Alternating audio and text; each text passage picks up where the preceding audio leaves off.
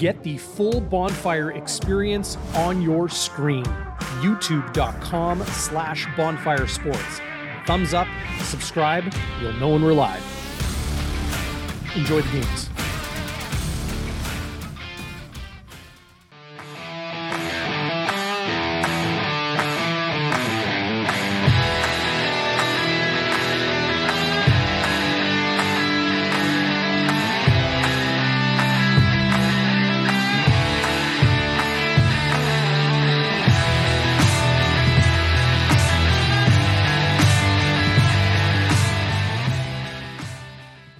Are you feeling, Bomber Nation? What an unbelievably dominant performance from your Winnipeg Blue Bombers.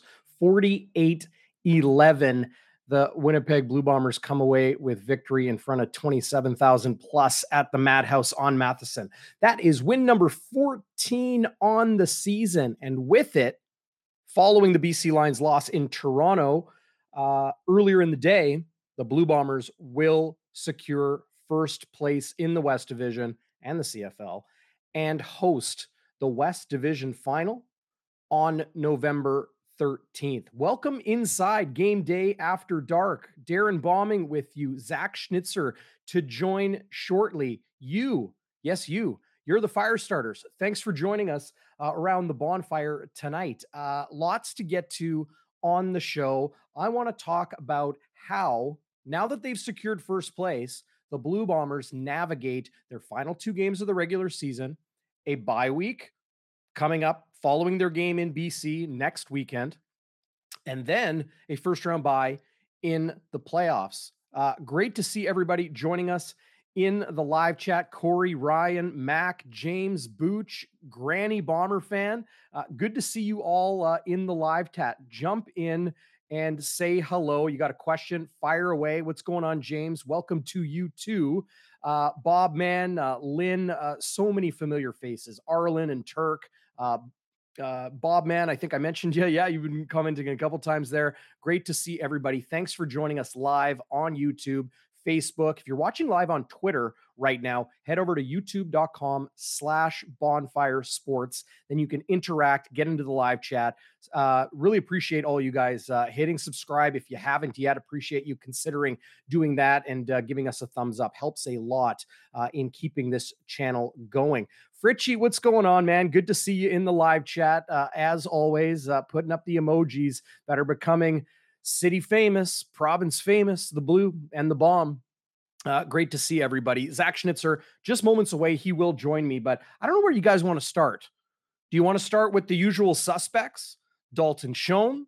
Well, he now leads the CFL in receiving yards, in receiving touchdowns. Of course, Jalen Acklin and um, Geno Lewis, two very, very good receivers that have been in this league for a number of years now uh, still play later this weekend, so they can eclipse uh, Schoen in that department, uh, but very unlikely that they will eclipse him in the receiving touchdowns mark. Uh, 13 uh, to lead the way is uh, really, really something. Nick Demski pulled in his 10th touchdown of the season. He has six touchdowns in his last, no, pardon me.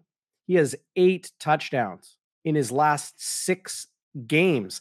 Think about that. A month and a half ago, Nick Demski had two TDs.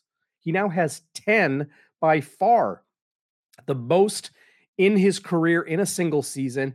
I've been watching his combined yardage numbers. Don't want to pat myself on the back, but I expected Nick Demski and said so in the preseason for him to hit 1,000 yards receiving and rushing combined. He is nearly there after another very big game today. Uh, it was Dalton Schoen leading all receivers, seven catches uh, on eight targets for 163 yards and three touchdowns. So I'll correct myself 14 on the year.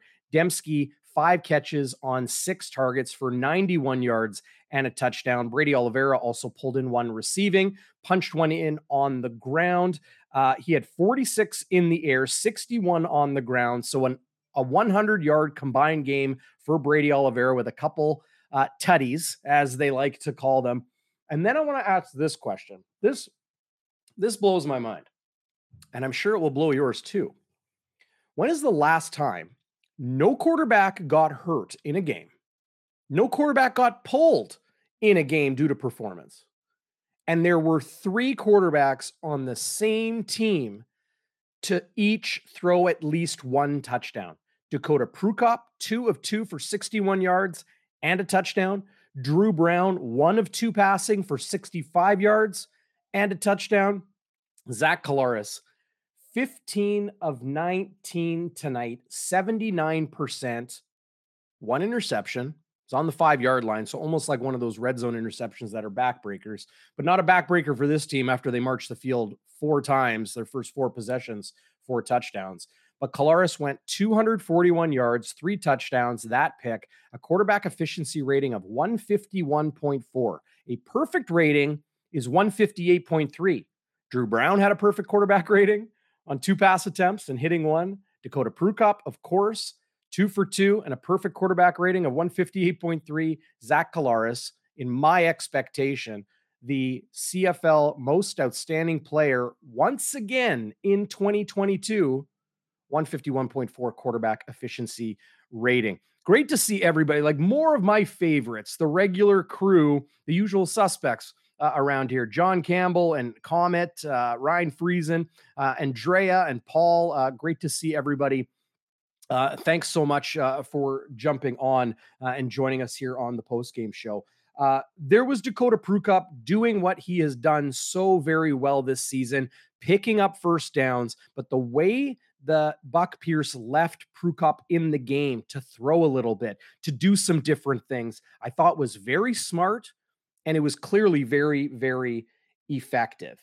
Um, Winnipeg, as I mentioned, scored four touchdowns on their first four possessions, cooled off a little bit in the third quarter, expectedly so, uh, from a Chris Jones defense, getting a chance to catch their breath, look at some pictures during halftime, and then uh, come out and, um, you know, play a little bit uh, tighter, I guess, defensively uh, in the third quarter. But then Winnipeg uh, really just took off from there uh, and continued to pile it on. Um, really, the only thing Edmonton could do in this game was move the ball a little bit and try to get a field goal. And it just wasn't enough. The Blue Bombers defense has been so good all season, exemplary in 2021. But in 2022, it's the Blue Bombers offense that is really the strength of the team. And that really says something because people were so concerned. Tell me, hit the comments right now. Join the live chat here on, on Bonfire Sports. Were you worried about the Blue Bombers offense after Andrew Harris left? Were you worried what this team would look like with no 33? The straw that stirs the drink, as everybody used to say. Uh, he most definitely was. Now it's Nick Demski. You mix in a rookie phenom. And I don't even think that's cliche or hyperbole at this point. Phenomenal player and a rookie phenom, Dalton Schoen.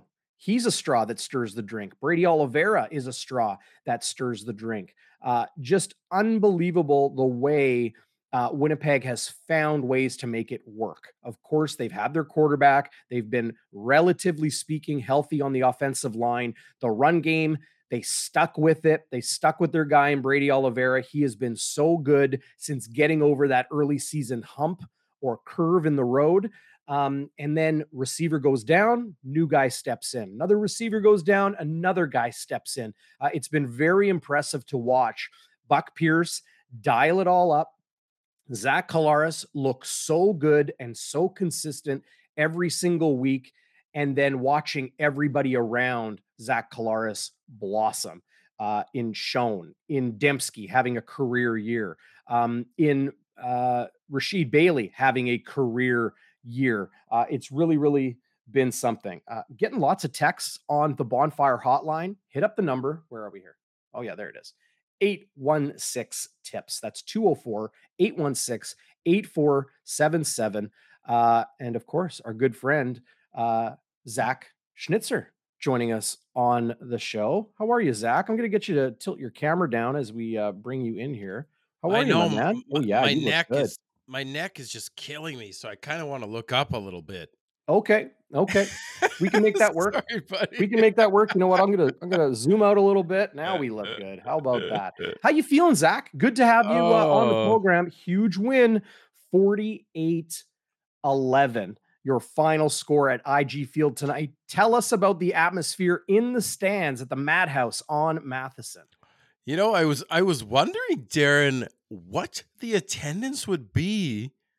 You know, they they they sold out last game, but it was of course the the Truth and Reconciliation game. But they were looking to lock up first place here at the West Final. And you know what? It was a pretty good atmosphere. Over 27,000 people. They had the wave going at the appropriate time, my friend. Let's not even get into that. People were screaming. My my friend who's from Regina, his daughter wanted to come to the game is now a bombers fan. That was the icing on the cake. I was just needling my buddy with that because his daughter has now gone the other way on him. So of course i had to buy her a couple presents but she had that bull bell that i that you know the giant cowbell. It's like the the cowbell on speed. Right. This girl's seven years speed. old and she was just wailing it all game. I can't believe it. So yeah you know it was a it was a great atmosphere. People were just having a fan fantastic time, man, and and just beautiful weather, like perfect early October football weather. You saw the crowd just went nuts when uh, BC lost, and then pretty quickly in that game, it was over, and it's like okay, like. See you on November 13th, and now comes out the yeah. chain. Oh yeah, it was it was. I thought your night, neck was buddy. sore.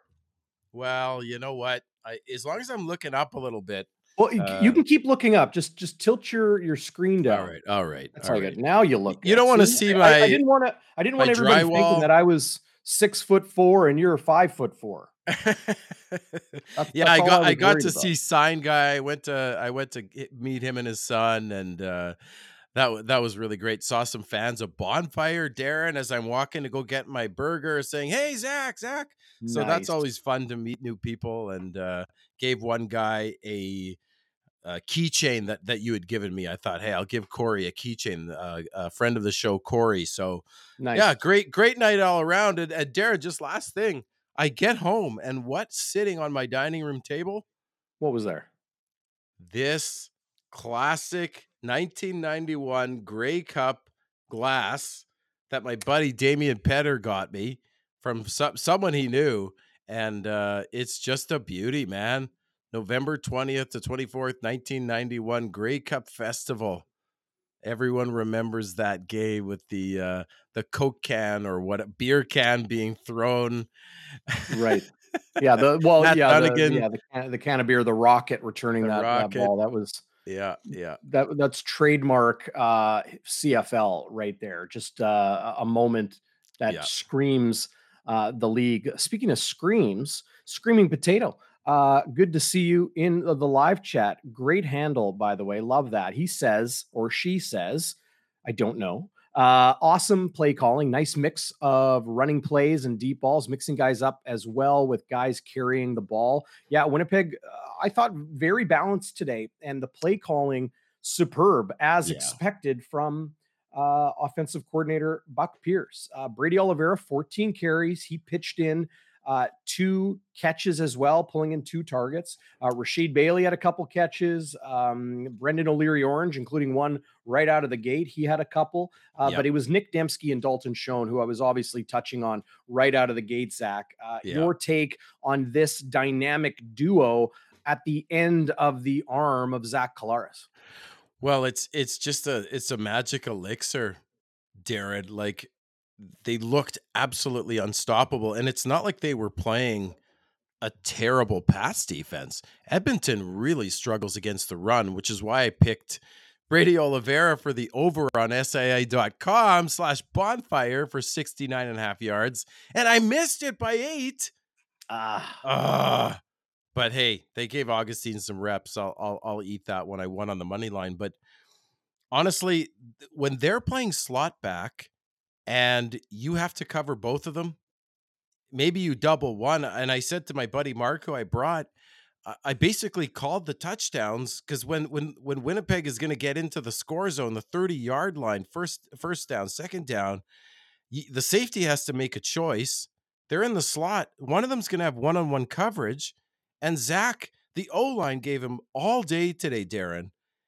One of them, he had a double pump fake. I believe it was on the Schoen touch, one of the Schoen touchdowns. Just brilliance from Zach Collaros. And those three guys together are just destroying teams. Like you can't, you just call it. It's like they're they're in the red zone or the 30 yard line you can't uh, the DBs couldn't stop it. You're talking about Scott Hutter, who's had a good season at safety for Edmonton. Uh, Tristan Deku, who we've talked about, who went out injured later, has has been very good for Edmonton. They were getting absolutely shredded, and I don't know, man. Like uh, they look impossible to stop at times and, and, then when even when Collaros isn't throwing the ball, you've got Drew Brown who throws a thing of beauty, 65 yard touchdown to Schoen. It's just it's it's a beauty to watch. I mean, Demski's your second leading receiver. He's got a touchdown and 91 receiving yards, man. It just it was just a beauty to watch and and Franklin kind of unstoppable. Peter D saying the Bombers red zone is within the 45 yard line. He's not wrong. I mean, me and my uh, Logan and, and, Steve there, we were calling. It's like they're just gonna. He's just gonna throw to the end zone, and, and they, yeah, I could go on and on, but uh, what? Uh, I mean, well, how do you before you before you joined us, Zach? Uh, I was talking about how it's uncanny that in a game where no quarterback was pulled due to performance and no quarterback went down to injury, that yeah. three quarterbacks on the same team each had a touchdown pass. Yeah. Uh, like crazy that Collaros throws three, Brown throws one. He goes one of two for 50, uh, 65 yards. Um, and then Prukop goes two of two for 61 yards. Um, yeah. I love Jeff Kabila's comment here. Buck should have come down from the booth to throw a TD pass as well. Um, Mitch commenting, uh, Mitch Hudson, who's uh, watching live on YouTube. What's going on, Mitch? Good to have you. Uh, is this the strongest QB corps we've ever had? Is it? Uh, Maybe. It could very well be. I like look, I was talking to uh, a couple fellow reporters. Uh, we were watching Thursday night football. And the the topic of Drew Brown came up. Yeah. And you know, they're like, "Oh yeah, no, he's good." I'm like, "I've been saying it for weeks." Yeah, you called it. This guy is going to be a starter in the CFL. He has it. He has something. Yep. Um, so all the power to him and all the power to the Winnipeg Blue Bombers right now uh, because they got Dakota Prukop, they've got Drew Brown, and they've got the best player in the league today, and that is Zach Collaros. Um, I, I, think he will come away with the CFL MOP award. Uh, lots of discussion this week, especially about Nathan Rourke, Shawn yeah. Lemon, uh, you know, sack numbers, numbers, and only playing, you know, eight games, not even half uh, a full season for for Nathan Rourke. Most outstanding defensive player, most outstanding offensive lineman. Um, you know, uh, Derek Dennis injured a couple weeks ago uh, and, and done for the year. Like how it's all going to shake out. In the end, the Blue Bombers have everything going for them. Defense, yep. I think, is an area we should talk about, Zach. Uh, yep. Jamal Parker came in a few weeks ago when Demerio Houston went down to injury, as did Evan Holm when Nick Taylor left uh, the game and then uh, was, you know, we've since learned he is done for the season. Uh, Alden Darby acquired via trade. Yep. We know that he did not play tonight, but expected to be in the lineup, I would think. Yeah. I would think next week in BC. That game's on Saturday night. Who does he come um, in for, you think? I think he comes in for in? Evan Holm because. Jamal Parker yep. has gotten better every single game. game. He made a huge play on special teams tonight. Yep. He made some very good plays on defense, including one in the first half that was outstanding in knocking yep. a ball away yep. uh, from Mitchell, I believe it was. Perfect um, timing. Yeah, great timing. He like this is what I see in Jamal Parker. Okay. Because I know not a lot of people will watch a player unless the ball is there. Jamal Parker has explosion. He has real explosion in his mm. legs, mm. real burst, real quickness. When a ball gets thrown, he can cut, stop, and go as fast as anybody I've ever seen. Yeah. So, like Mike O'Shea said just a couple weeks ago, when there was some heat on rookie Jamal Parker for some of the play, some of the you know plays he left on the field. Um, he needs to see more pictures, is what the head coach said. And Jamal Parker has seen more pictures every single week, gotten better, studying, hustling, practicing, working, and it's paying off. He is right now looking like a veteran defensive back. Evan Holm, I think there's still some work to be done there. That's where I expect Alden Darby to step in. But we yeah. do know Darby is, is familiar with the dime back spot where Canadian Redha Kramdi has come in and usurped, taken over from Donald Rutledge Jr., an American and a rookie. Uh, but Redha Kramdi's been a special teamer through his first couple years in the CFL. I think. And how did he look? How did he look to you, Darren Redha Kramdi, playing out there? Yeah, he looks okay. Yeah, I thought I, he looked okay too. He didn't stand out to me, which means okay, you know, uh, that's a good thing. If you're a DB and, and you know they don't talk about you too much, that's good. You know who else they're not talking about? The big piece of poly the tarpaulin, Deatrick Nichols, who will, I have no, like, well, look, I, I, I would say I have no doubt, but I'm sure hoping the voters in other markets realize just how good he is. He should be a CFL All Star uh, oh, once yeah. again, as he was last year. No, um, they, they, they were talking about him on the pregame too, Darren. I mean, he's he, it's not just this isn't just a Darren bombing thing, folks. Like this guy is on another level. They they just don't throw him the ball. Not much is just a Darren bombing thing. No, I only tell you much. the truth. Doesn't mean I created it. He's he's a truth. He's a truth bomb. The truth bombing, right? yeah. The chain is here. I'm just a little overheated, but I don't want to get all naked on the camera here. Although I thought I it was did, your neck bugging you. No, no, no. But I I did appear on the dance cam. You did. And uh, what were you dancing to? Uh, I don't remember, but uh, Vicky Short in 128, shout out to Vicky, turned around and yelled in front of everybody, "Don't quit your day job." so shout out to Vicky. Uh, yeah, no, I I had a big question about the defense coming in, Darren. I think that's why maybe you and I thought the Bombers, you know, maybe we didn't think they'd cover the 12 and a half. You have Cornelius who can run the ball he certainly has struggles with accuracy, but he can run when he has to. You had Kevin Brown, who looked like a pretty good running back coming in at a good good week last week. Uh, this Salisbury kid who's very quick. So I I was concerned about uh, Edmonton exploiting our linebacking corps. We we talked about even Biggie missing some tackles, although Biggie had nine tackles tonight. He sure looked like uh, I didn't even vintage Biggie. I didn't even look at the defensive numbers because it was like didn't matter. Yeah. Well, it, it didn't it didn't matter, but that that's what I was that was my major concern coming in and I and I thought uh, the Bombers played really well on defense. I thought I thought Redha Kramdi looked uh, not out of place. He had a really nice tackle. Even I think he even injured a guy. Uh, I don't remember who it was uh, off the top of my head, but he he just took a guy to the ground.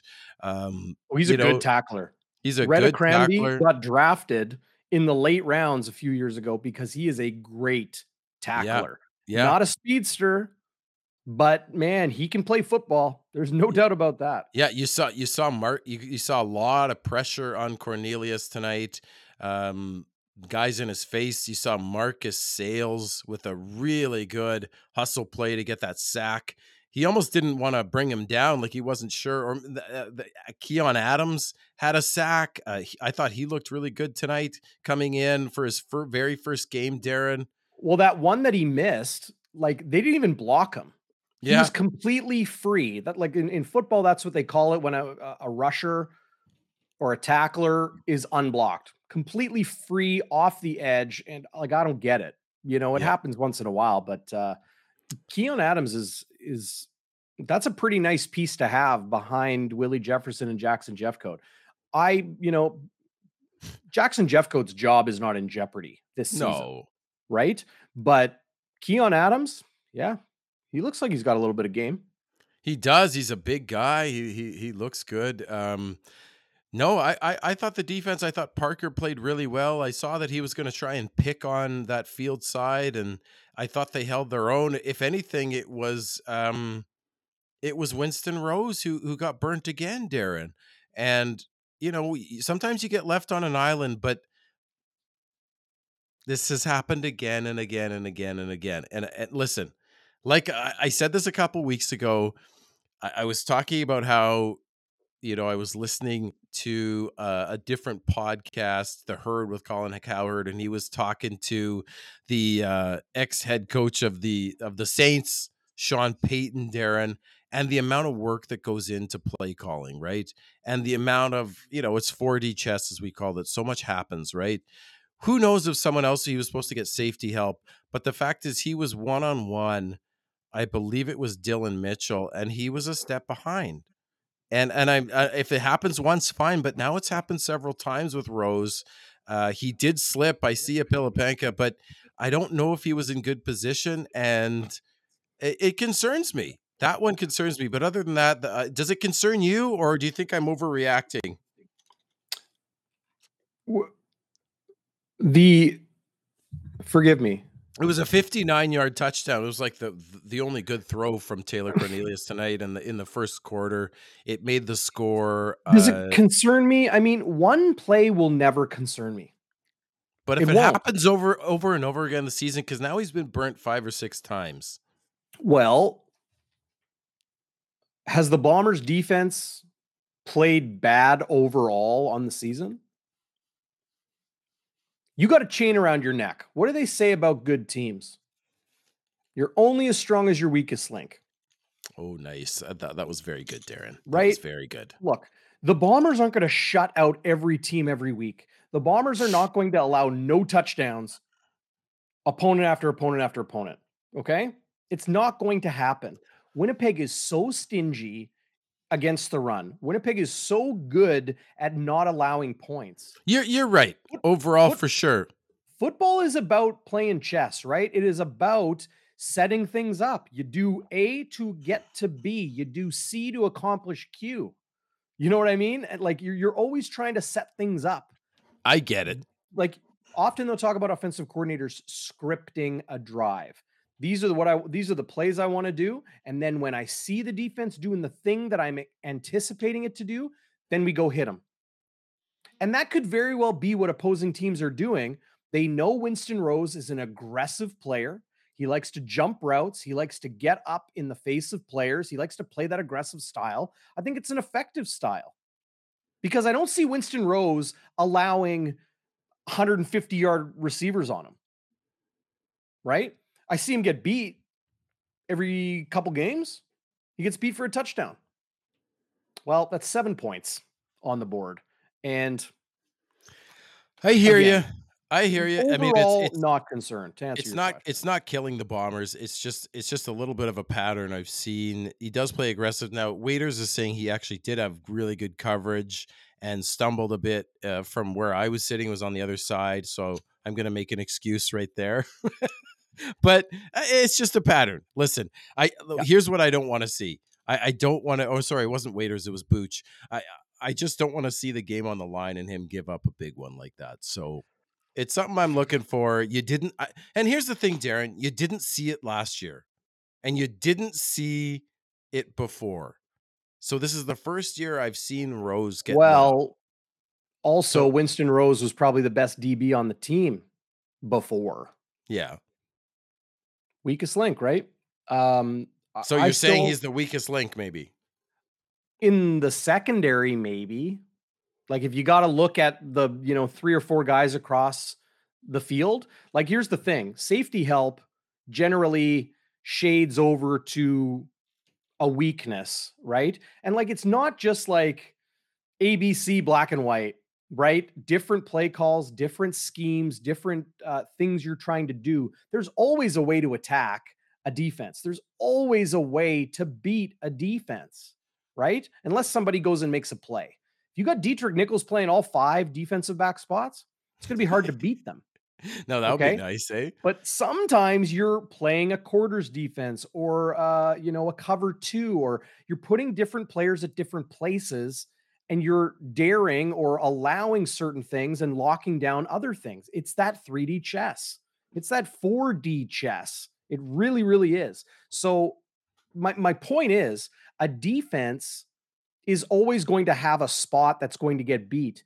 And if you have rookies and Jamal Parker and Evan Holm, who the last few games offenses have gone after again and again and again. They've gone after Shayne Gauthier. They've gone after um, Evan Holm. They've gone after Jamal Parker. Well, yeah. Parker's gotten better every game.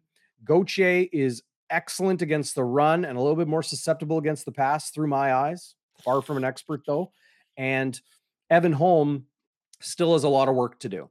So, where's Brandon Alexander going to help? Is he going to go help Deatrick Nichols side of the ball with Winston Rose? Probably not. So, one play, I'm not going to say I'm worried about Winston Rose because of the one play.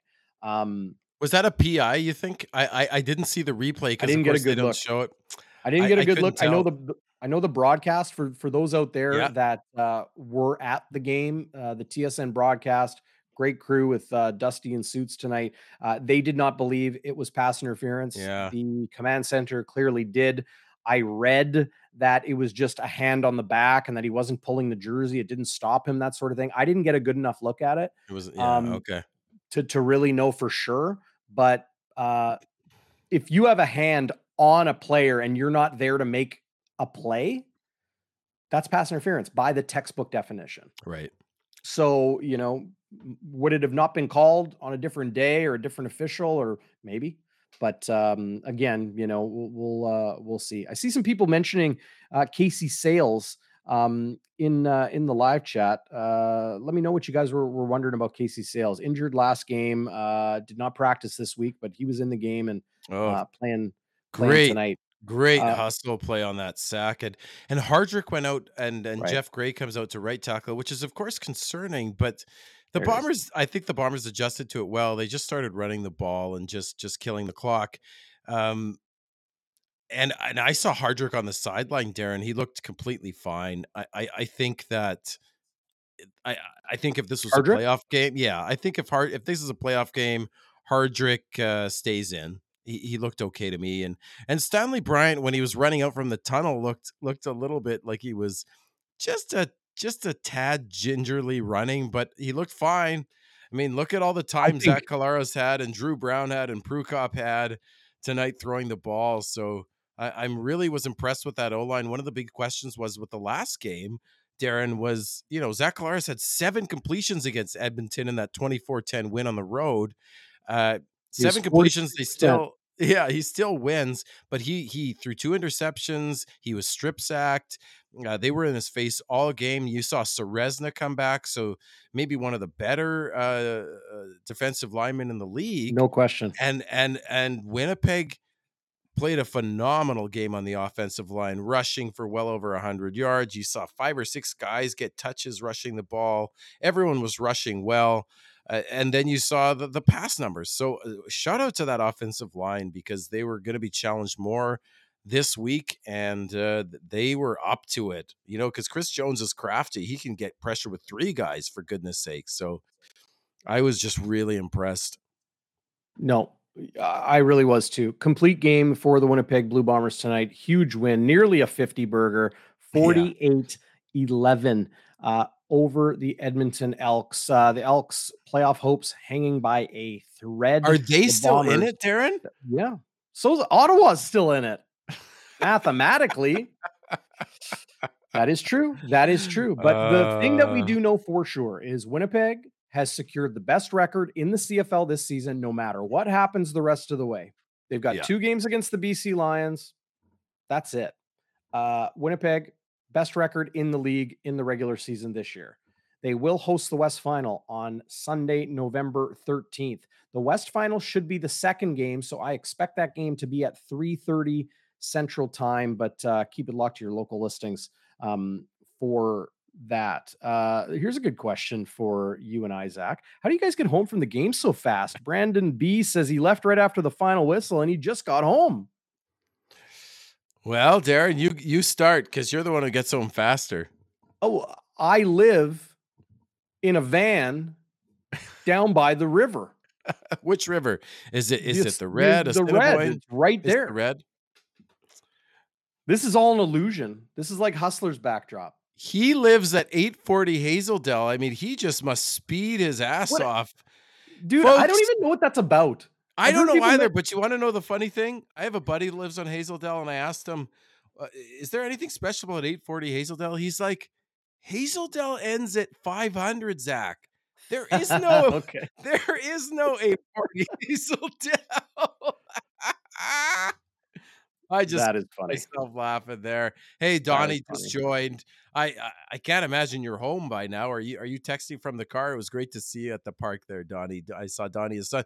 Donnie's son got a pair of uh, legit receiver gloves. I don't know where he got them, but some beautiful white uh, CFL receiver gloves. I don't know if it, if an elk threw it threw it to them. I- don't know, man. But uh, maybe they An were elk? waving the white glove rather than the white uh, the, the white flag. But yeah, they were done. But anyway, I Uh, digress. so for I'll those that uh, for those that didn't notice or were unable to see on on the field when Jamarcus Hardrick left the game late in the fourth quarter, midway through the fourth quarter, uh, Jeff Gray moved from left guard to right tackle, and Michael Couture came in at left guard. Liam Dobson came in at that point and a tight end set went Oh, to really? like outside of the right tackle.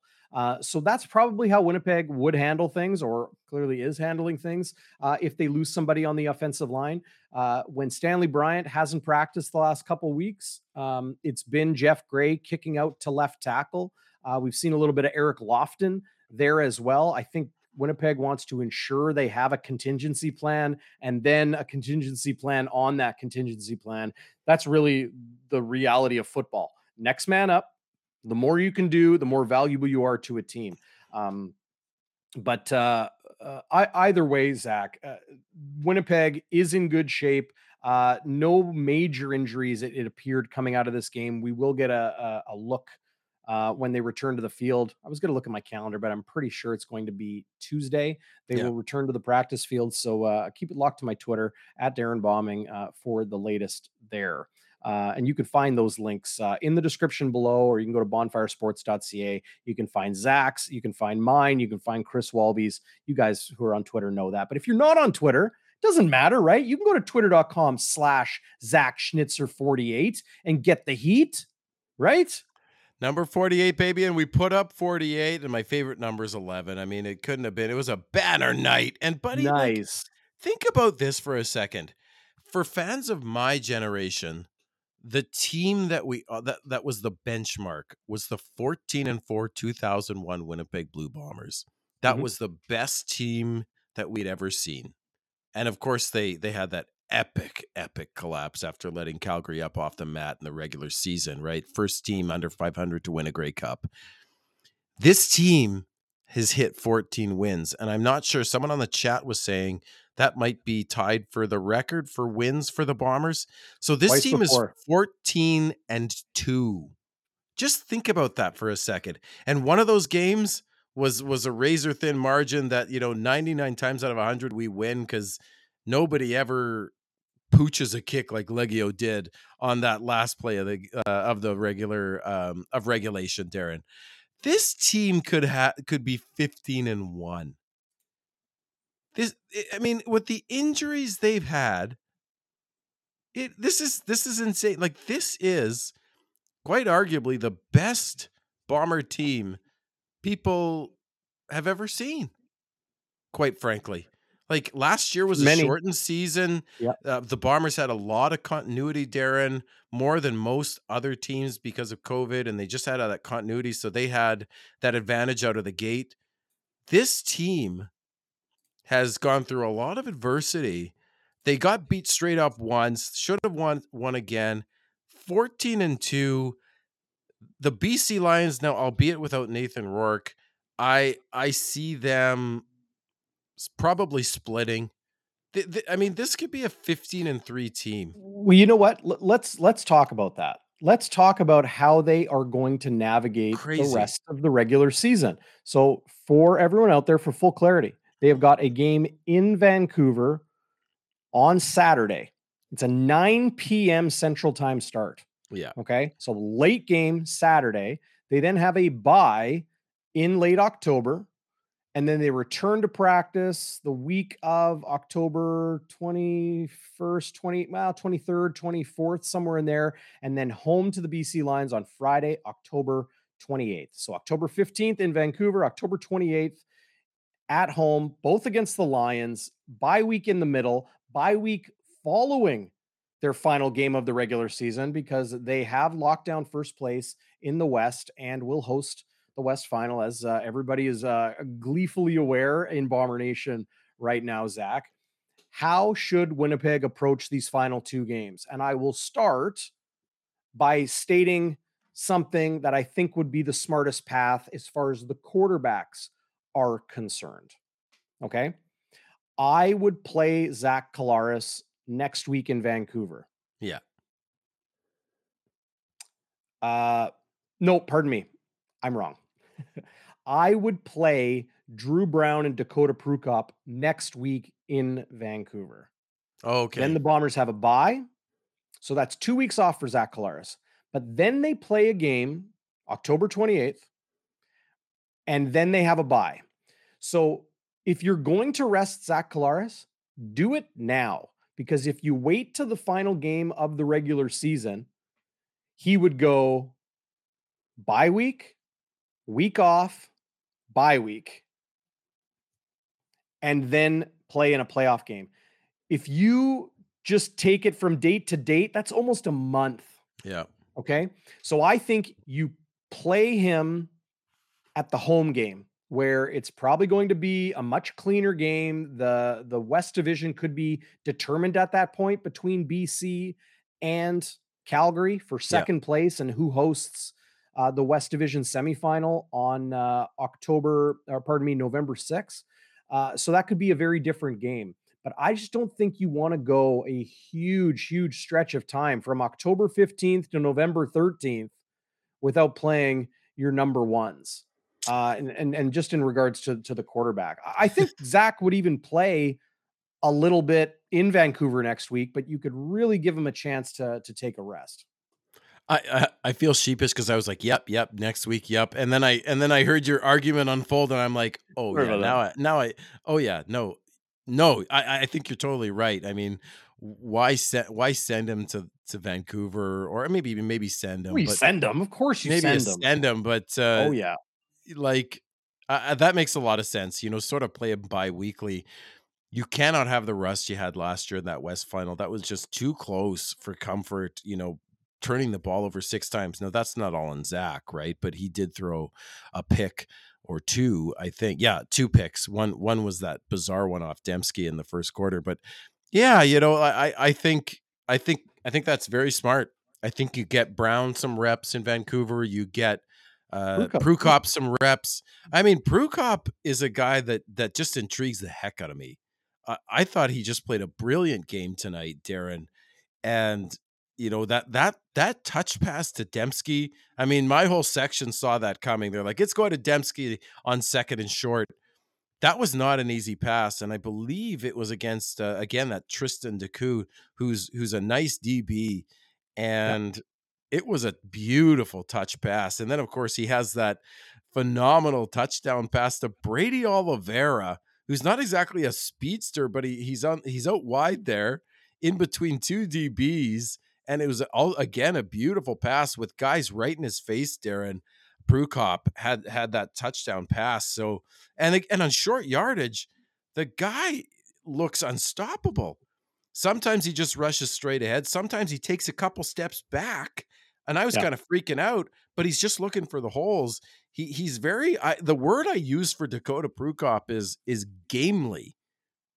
He he kind of like he's got these long legs. Uh, he he's a sort of a tall, uh, gangly guy, and and he he's he's fun to watch. Uh, not gangly, gamely. I don't know. I don't gamely. know what I'm saying. Gamely, kind of like, like one of those. Gamer. A gamer, but also like a deer with those long, powerful legs. Anyway, I'll just uh, stop Craig, talking about that. Great to see, great to see Craig Smith uh, in the live chat. Hope you're doing well, our good friend. Uh, he's watching live on Facebook. Uh, he's followed the Bomber since 1962, and for those that don't know Craig Smith, he's also been a player, personnel, and right. scout uh, in Canadian Football League for a long, long time. Uh, Craig says, "I think it is the best team. I love the 1987 team. It was so strong, but lost the Eastern." Right final. Uh, Chris Walby talks about that game yeah, a lot. He does. He figures like they were so ready to just kick everyone's ass. And heartbreak. Yeah. Heartbreak. And I sure don't hope uh, for Bomber Nation uh, we, we see that this season. No, it's Um, like 1960 heartbreak, uh, 1972, yeah, 87, but 2001, 2001, which- 2007. 2007. But you know, and here's the thing: this is a team that Darren that's 14 and two, undefeated against the West Division, and their defense at times is is is running on fumes in terms of injuries. I mean, can you imagine if the starters were playing? eh, You know, uh, uh, I think DT was saying they've lost 20 percent of guy uh, man games lost or something, uh, something like that. Like a lot of a lot of guys. Like you talk about Greg Ellingson on offense, right? Couture was out a lot of the season. Demski was out some of the season, yeah, uh, right? And all the and all the starters on defense. Can you imagine if we had had Houston playing for longer? Taylor, Wilson, like this team might be undefeated. I I know that sounds crazy, but this is a team that's dominant, uh, maybe one of the best bomber teams of all time, maybe best of all time, and they're 14 and 2. And they had Evan Holm and and Parker and Briggs, Maruo, Gauthier coming in. Brandon Alexander just came back. It is astonishing. Jeffcoat's been out in a lot of spells. Like it's astonishing what the and and you got to think that's the locker room, that's coaching. I- It's it, it, it impresses the hell out of me, man. Yeah. Yeah. It. I, I can't add anything to that. It. It really is. But here It- you have almost six impressive. weeks. It's six weeks now till the Western Final, almost. I mean, that's a long Yeah, time. I mean, the good uh, thing is maybe you get some guys back, right? Well, like it's it's October eighth I know. today, and that's November thirteenth. So yeah, that that's a long, long time. Um, Zach, let's get into our picks yes, uh, and our features here. Walby's Warrior, Westwood Wide to the right, our bonfire burning point. Some people are already joking that uh, the bonfire burning point was uh, the opening kickoff tonight. uh, we're going to have our Happy Honker Award and we'll hand out our game balls uh, as well. Let's start where we always do in uh, honor of the greatest, number 63, Walby's Warrior tonight. Who do you like for the guy that got it done? Well, my good friend Caitlin and I agreed the Warrior, and I saw some fire starters agree. Uh, Jamal Parker, number 45, corner on the field side. You were Mm. talking about his athleticism. He broke up a couple of passes. He had a was it a fumble recovery, Darren, that he had? Uh, Uh, what today? yeah, No. I thought he had a fumble recovery. Um, I just I, I thought I thought he look he look, he didn't not only didn't look out of place. I thought he played a really good game. And and Jamal. Parker, um, there was a lot of questions about him coming in, Darren. He And had a fumble recovery. Yeah, he had a fumble recovery. Uh, I think that was the um, uh, which one was that? It, it it escapes me right now, but Oh yeah. because Nick um Nick Hallett had a uh, had a forced fumble on uh, on a kick return. I don't know that Parker was Right. there. I, I think it was someone. Someone help me out. I had it written down, but I've I've lost it here. Yeah, no, you're right. You're right. It was a fumble recovery late late in the game. Yeah, so I just thought he was solid. He almost had a pick six actually. Now, now, granted, he's playing against Taylor Cornelius, but I thought just a guy that's it, it just keeps fighting and fighting and fighting. You know, people had questions about him, and uh, he's answered those questions. Darren, he's a basically like he's a third stringer. This is Houston's backup, and uh, I thought he played really well tonight. So good for him. Uh, how about this? John Chan joining us from YouTube. What's going on, John? Good to have you. Good morning from Singapore, says That's John awesome. Chan. Watching Bonfire Sports after a fantastic Bombers win and before the start of the Japan F1 uh, and the Japan Grand Prix in a couple hours' time. What's going on, John? Good to have you with us. That's Uh, cool. that- Awesome. That is awesome. I've heard and Singapore is like I think I heard Singapore is like the cleanest city in the world. They have little garbage cans in every street corner, and there. I think it's I think it's illegal to spit your gum out on the ground. Maybe help us out, John Chan. But uh, yeah, you get like, a big shout out for that. Uh, a friend yeah, of my no, wife no told question. me that. Uh, one of the most beautiful cities in the world, the most densely populated city yeah. in the world for square you know, I would say square mileage, but you know, they they Yeah. do the metric system like the rest of the Right, world, uh, right, right. uh, square kilometers or or whatever it is. But uh, 36 million people in that Wow. G, uh, you know, the the GJA, the Greater uh, or GTA, Greater Tokyo, um, uh, yeah, Greater area. Singapore area? I don't know. I don't know. Singapore? What I thought we were talking about Singapore. Oh my God, was I? I was talking about Tokyo. Well, That's Tokyo's. Tokyo's also a large city in in Tokyo's the largest. It's 36 million. My, my John bad. Chad is probably like, "Who are these clowns?" I'll never watch them again. They think I'm in a completely different country. oh, that's amazing. Oh my god. GSA. Thank you, T. Konapali. See, a man from a real town, Transcona, he knows what's up. The Well, greater everyone's Can I Singapore area. can I just say some someone on the chat was talking about Ed Gainey chirping the sidelines quite a bit. You were only Sorry, 21 John. million off. You were Sorry, only 21 million off. That's not too bad. Not too bad, my friend. Only Los Angeles off, right? yeah. Um, did you did you see Ed Gainey uh, chirping the sidelines? no, I didn't. You didn't, eh? No, no. Um, okay, my Walby Warrior tonight. I love your pick of Jamal Parker. I think Yeah, that's really like a Jamal home run tonight. pick. Uh, I will uh, add to it uh, and and go a different direction. Um, and because I think you know uh, Jamal Parker really is the the Walby Warrior tonight, uh, I'm going to give it to somebody that doesn't get an opportunity to be on the field a lot in those really really critical situations, but played so well again tonight finished with a perfect passing mark uh, rating of 158.3. I'm giving it to Dakota Prukop tonight uh, as uh, my Walby Warrior, but Jamal Parker, great, great pick as well. Westwood wide to the right. The moment in this game, Zach, that just rubbed you the wrong way, the the goofy thing, the the whatever. What didn't Okay. you like about tonight? What's your Westwood It's wide it's to the hard right? to find a wide to the right.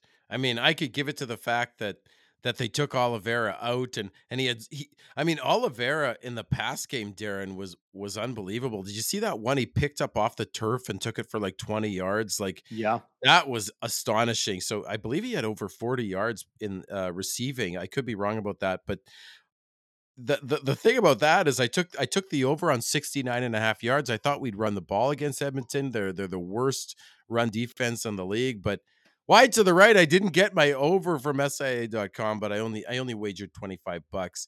It's hard to find a wide to the right. The the one wide to the right uh for me, and it's pretty it's pretty pretty negligible, but in the second quarter uh we were up 28 to 8. The game was pretty much over and they subbed out Brady Oliveira, who's a good blocker, as most running starting running backs are, Darren.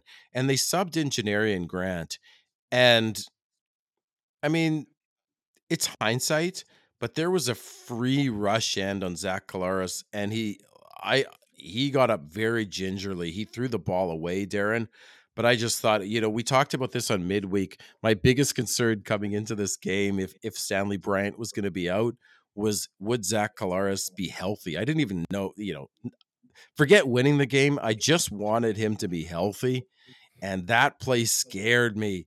And and I know you want to, you know, you you go deeper into the playbook as the season goes on, but do you really need to go deep into the playbook when you're up 28 to 8 against a team that's you know basically a shell of a team at this point? They they have the worst um, home losing streak in the CFL history. Uh, I just I didn't like that one but I mean I'm nitpicky here. I, uh, it's Yep. hard to find things you don't like unless you want to look at the Elks because there's I- a whole lot of garbage on that side I'm going to go with Rob Mahoney tonight, and my geography is the Westwood wide to the right because I missed by thousands of kilometers and an entire country in uh I don't know why Japan and Tokyo was was popped into my head. This is the crazy part, Zach. What do you think I majored in in university? Uh, I well, based on what you're saying, I'm, I'm going to say geography. I majored in geography in Well, university. maybe you didn't take a lot of like international geography courses. uh, I Maybe it was loved it though. I loved the international Western. geography. Like I loved looking at globes and maps, and I focused on American human geography. Oh, works okay. well now because I can talk to a lot of American athletes from all corners uh, of the U.S. But um, You that's did my wide to the right tonight. you did throw 26 million in Japan and population density numbers right out of the top of your head. So I mean Yeah. that that was impressive. suppose. Suppose. Still very upset with myself. Like Singapore is like one of the most international cities on the globe. yes. You know, like it's not just like, oh yeah, you know, Singapore's there with um, you know, uh Manila and uh, you know, like whatever. It's Hanoi. like it's like top 15 cities in the world. Yeah, no, it's uh I feel bad. I feel really bad. well, Uh, I, don't Either don't way, I will digress up. from that. Cheers. don't don't digression. don't beat yourself up. The other the, the here's another thing. You see Edmonton sign Taylor Cornelius for 2 years for a decent amount of money. This guy has serious accuracy issues. Yeah, you know when he, when he was in the XFL, Zach, you know what his deal was? Pretty much every game he played, his team went one and four in those five games, or like one and three in four games. And the game that they won, they ran and ran and ran and ran and ran the ball. And the games that they lost, he threw a fourth quarter interception, or two of them. Just like last week. Yeah. I mean, that's this isn't So- new for Taylor Cornelius. He And- has all the physical tools. Like, Oh. do the Edmonton Elks need Zach Collaros next season? Do they need Jeremiah Masoli next season? Do they need Jake Maier next season? Do they need Nathan Rourke next season? I would say no, they don't. They have a lot of work to do. You sign Taylor Cornelius. You hope he can help you win some games. Is he going to bring you to a Grey Cup? Probably not. I'll just say it. No, he's not. But he is going to help you over the next couple years as you rebuild your roster and you turn your team into a competitive football team. And while you do that, you also, like every other position on your roster, you develop young players and you develop the quarterback of the future. Maybe it's Tre Ford, the Canadian draft pick from this year. Maybe it's a guy that's still playing in the NCAA. Maybe it's a guy that's in the NFL right now. Maybe it's a guy who is, uh, you know, sitting on his couch watching games, but working out the other uh, 14 hours of the day. He'll come. I know, but it just seems like they're paying. I don't know off the top of my head, but it seems like they're paying Cornelius a lot of money to just be a placeholder. How much are they paying him? I don't know off the top of my head, but it seemed like it was a decent chunk of change. Come on, man. Like, like less than 400 grand. That's that's a lot in the CFL for a guy that can't hit the broadside of a barn. What? This He's a guy, starting quarterback. he shouldn't be. Well, he is. I don't think he like he, his accuracy is brutal. He was less than fifty percent the tonight. Edmonton Elks don't need to save a bunch of money. Like, so you pay him 30, 40 grand more than maybe he's worth. Like, that's the difference between 350 and 390. Maybe you pay him 60, 70 grand more than he's worth. He's still a young player that they're going to try to get the best out of for the next couple years. I- Yeah. I like, why would Edmonton go pay $525,000 and, and try to, you know, uh, pull Jake Maier or like, you know, well, they're not going to get Jake Maier, but you know, why, why would they go spend a bunch of money on a quarterback? Right. Because it's Like, the most why? important position in the CFL. Why would you pay that money for But is Edmonton ready to, is Edmonton ready to, to take on the best in the league if they suddenly have a quarterback? Did they need to pay Cornelius that money? I mean, who else was going to get him? Was he in demand? Let's not pretend he's making 500 grand, man. Yeah, he's making a lot, and I think some of it's guaranteed. How much but is Zach eh, Collaros making? For a five, 550. And Yeah. you're worried about Taylor Cornelius making like well over a hundred thousand dollars less. Well, well over a hundred. That's a lot. That's a lot. I mean, uh, anyway, we we we'll, we'll, we'll hit this again on midweek, and this could be our wide to the right. Us talking about Cornelius. I mean, could, could very well be. He has all the uh, physical tools, man. But do you uh, got a happy honker award? Do I have a happy honker award? I know you do. Of course, I have a happy honker award. My happy honker award is to Keon Adams. He comes in off the scrap heap from Saskatchewan and you love to see a guy on the scrap heap from Saskatchewan do well in Winnipeg. He gets his his first sack for the Bombers. I thought he looked good. I, I, I thought he looked good out there. He's a big guy. I think I think he has uh, has a lot of potential, Darren. And if Jeffcoat's going to be hurt a little bit or, or subbing in and out, it's nice to have Adams. It's a good problem to have. So he's my happy honker for for coming in cold and uh, not a lot of practice time and uh, holding his own and getting a nice sack. That's a good pick. I like that for for the Happy Honker Award. Yeah. Uh, I'm still stewing on mine, so I will answer this question uh, from uh, Filipenka, who's watching on YouTube. They ask, "I believe a player is allowed to give the NFL a shot, regardless of contract status in yeah, the Canadian Football exactly. League. Can someone confirm?" Yes, Filipenka, you yeah. are right. Any player whether they're in a one year contract, whether they're a pending free agent, whether they're under contract for three or four years, which happens once in a while. Uh, in December and January, there is a 30 day period where they can go work out for NFL teams. They cannot work out for XFL teams. They cannot work out for spring league teams. They cannot work out for USFL teams or whatever upstart comes in in the future.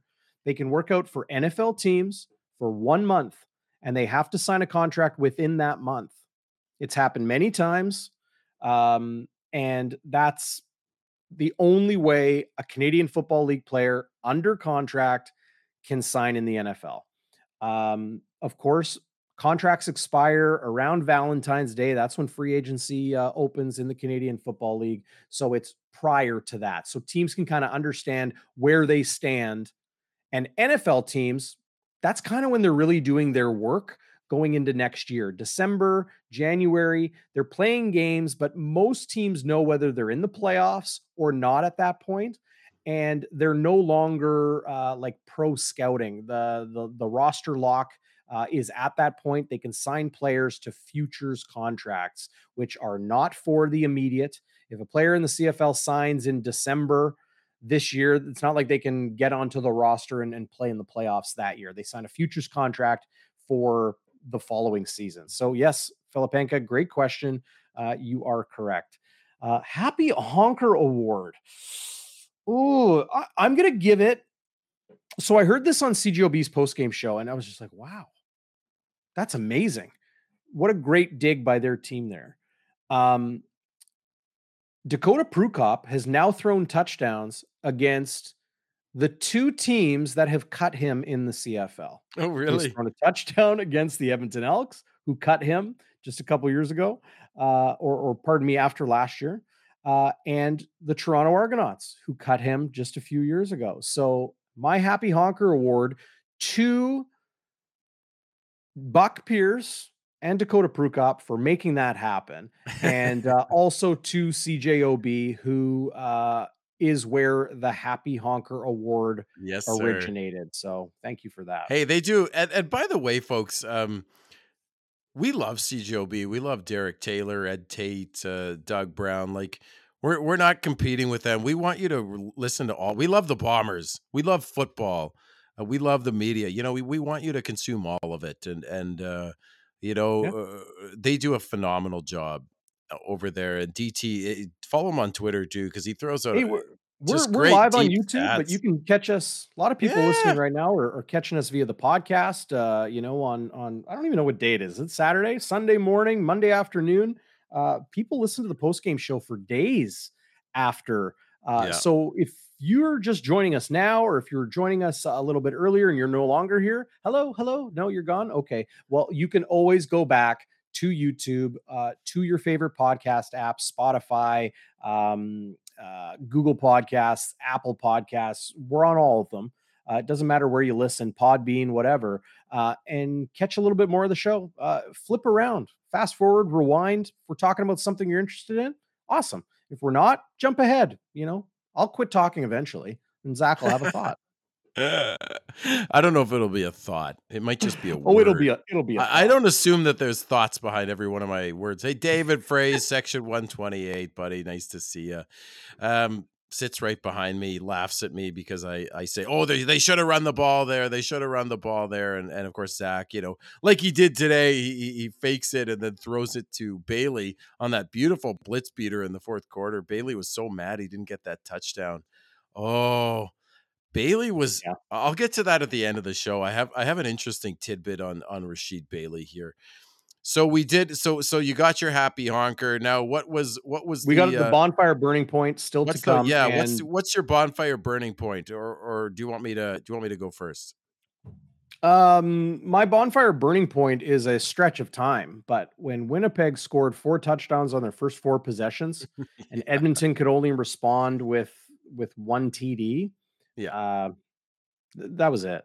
Yeah, you know? I don't. Yeah, I don't think you could argue against that. I mean, if you want to go into specifics on that, they were up a twenty. They were up twenty-one to one, I believe, and then you had that fifty-nine yard pass from Taylor Cornelius to Dillon Mitchell over over Winston Rose, and then yeah. the Bombers immediately respond with that ridiculous play call where Zach Collaros runs out of uh, out of out of shotgun. I, I don't even know where he was going. He just ran to the flat.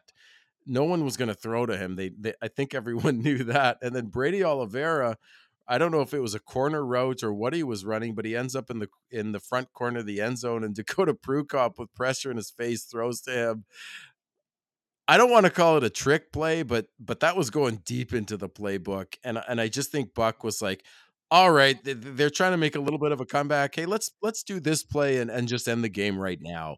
And and sure enough, they did. I mean, can you imagine being an Edmonton Elk defender on that play or anyone on the sideline or Chris Jones just being dummied by a 20 yard touchdown pass to, from from a backup the third string QB to your running back who's not he's not exactly Andrew Harris in terms of the pass game like Buck Pierce he he was probably just giddy there yeah up in the yeah. booth and like that was that was the burning point it, it, I, I love the Rasheed Bailey uh 25 yard uh hitch yeah screen that that he on a ran. Full that was blitz. That was a that was a great play. Uh Lynn Reimer, uh her comment up on the screen here. Lynn, this is the beauty of YouTube and podcast. You can go back yeah. about four or five minutes and you'll hear me uh give the happy honker to Buck Pierce for calling yeah. those TDs for Dakota Prukop. But uh, always appreciate you uh uh, chiming in and, and, joining the show. Everybody like has been awesome tonight in the live chat. We've got more viewers right now, I think, than we have ever had. So we'll hey, all right. Uh, 48 11. Everyone's pumped. Everyone's excited uh, in Bomber Nation for first place being locked up in the West. Um, and, uh, you know, we're, um, we, we still have our game balls to give out. Uh, I want to uh, get to some people on the hotline 816 tips 816 8477 call text uh, if you call you're gonna have to leave a voicemail i, I probably won't answer uh, during the show but um, lots of uh, great ones here uh, robert aka uh, comet uh, texted well he texted me before the game he says we agree on tonight's margin of victory bombers 29 elks 20 well comet you and i were very very wrong tonight um, and he's then he added an onslaught also makes sense. Maybe the bookies knew something. 13 points was huge. That was a big, a big lot. number. That's a lot, especially with the injuries on defense. Yeah. Yeah. I Seth, mean, yeah. I was like, going to say the, Seth the Souza on the Bombers, chat here. Sorry, Jared. The, the Bombers aren't the only team that are injured, man. They're not. Yeah. Lots of teams are really banged up. Lots Toronto is really banged yeah. up the reality is Winnipeg plays next man up football better than any team I've seen in a long time. Oh yeah. Oh, it's it's their bread and butter. It's kind of their calling card. And I was just gonna say, Seth Souza, a new person I see on YouTube watching here. Did Rose get tripped up on the receiver's legs on that play? Yeah, he he kind of stumbled. He kind of stumbled.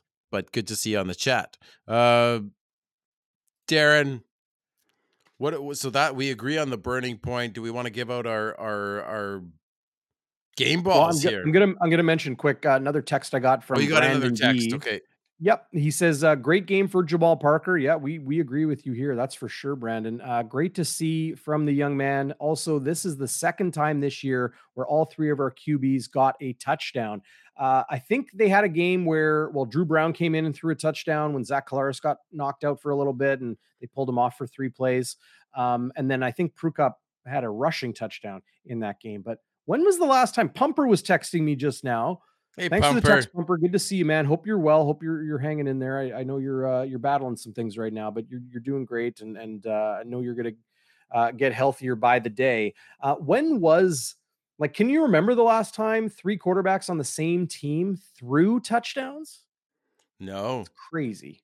It is absolutely nuts. I I I really can't think of it. you gotta gotta Um, find Steve Daniel on that. Maybe uh maybe that's somewhere in in the depths of of the uh, CFL library. That that's an interesting one. Yeah, no kidding. Uh, That almost sounds like something that would have happened maybe in like the 50s or 60s, right? When you had a bunch right. of different well, guys. did you even have three quarterbacks or three guys that maybe played quarterback? Yeah, yeah, yeah. Or, or How about this for a ball. text? How about this for a text? 306 area code. This is Jerry Mhm. Wilson from Big Beaver, Saskatchewan. Oh, Thanks yeah. for the text, Jerry. Appreciate you, man. Here with the Redneck Riderville review. What do you got, Jerry? Jerry says, plain and simple, it all goes through Collaros. That's the Redneck Riderville review from Jerry Wilson and Big Okay, Beaver, thanks, Jerry. Saskatchewan. Is there a Little Beaver, Saskatchewan as well? I doubt it. Tra- Travis Travis Rubreniuk saying uh, CJOB talked about it was 2019 the last time that uh, three quarterbacks on the same team threw. I would like to uh, know who that was. Yeah, that that would be super That's cool something. to know. But like, like here's the thing: when's the last time it happened when nobody got pulled because of performance and Right. nobody got hurt? That they chose to use three quarterbacks Oh, uh, out of decision, yeah. no, no inclination, no like, oh man, this guy's struggling. Let's bring this guy in. When was the last time all three quarterbacks had an efficiency rating of over 150 and nobody got hurt? I How's can't that? imagine that was the case in 2019. Well, Scott Scott Roger uh, is Oh. has an answer here for us.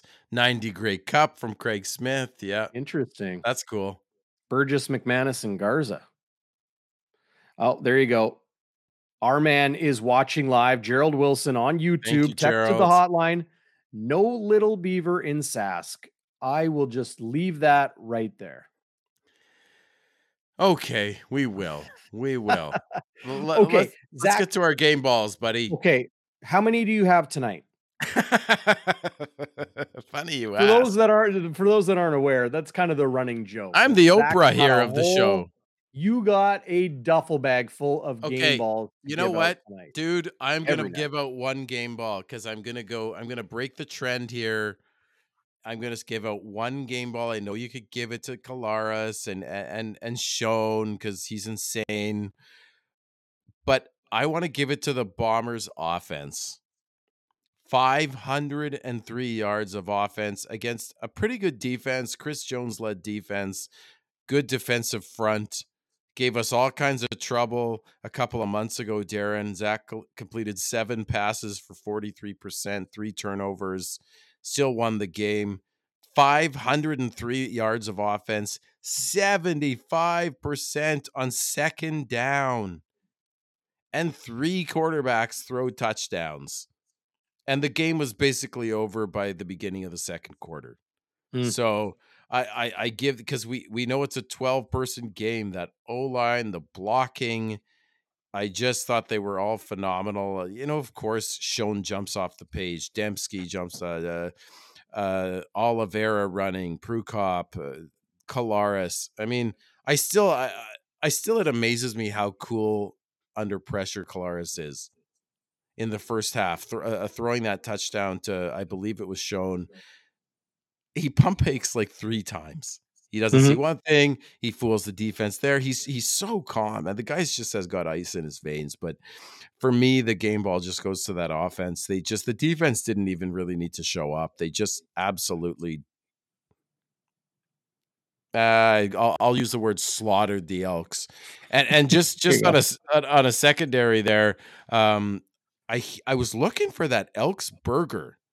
Apparently, there Elk was an burger, yeah, yeah. burger, and it wasn't very good. So How come? I don't know. Someone told me it wasn't very good, and uh, I guess you know the Elk burger wasn't very good. The Elks team wasn't very good, but the offense was very, very good. They were cooking. They were cooking some elk tonight, buddy. Yeah, no doubt. Uh, I got. I'll, I'll try to give a game ball to offense, defense, special teams. So offensively tonight, I'll give two because I think Nick Demski deserves a game ball for just how well he's playing. Uh, eight touchdowns in his last six games. Eight touchdowns in his last six games. Unbelievable. Good on Nick, uh, closing in on a thousand combined yards uh, on the season. Which we Uh, called, buddy. Hey, We called that, right? Indeed, indeed. Uh, I'm gonna stop. Uh, I'm gonna I'm gonna try to be more humble about some of these predictions because I'm just hitting on all of them. Uh, no, your joke. bank account. I joke. Oh yeah, right, right. Um, if only. Uh, but Dalton Schoen like when you score three touchdowns, you don't get the game ball or a game ball. You get three game balls. That's huge. That's that's like Al Bundy, right? Like Al Bundy had what four For what? touchdowns in one game in high school. Did he? Uh, coincidentally, Dalton Schoen said on his CJOB uh, post game interview that they had- like Derek asked him, uh, "When's the last time you had six tou- or uh, three touchdowns in a game?" He's like, "I don't think I ever have. Maybe high school."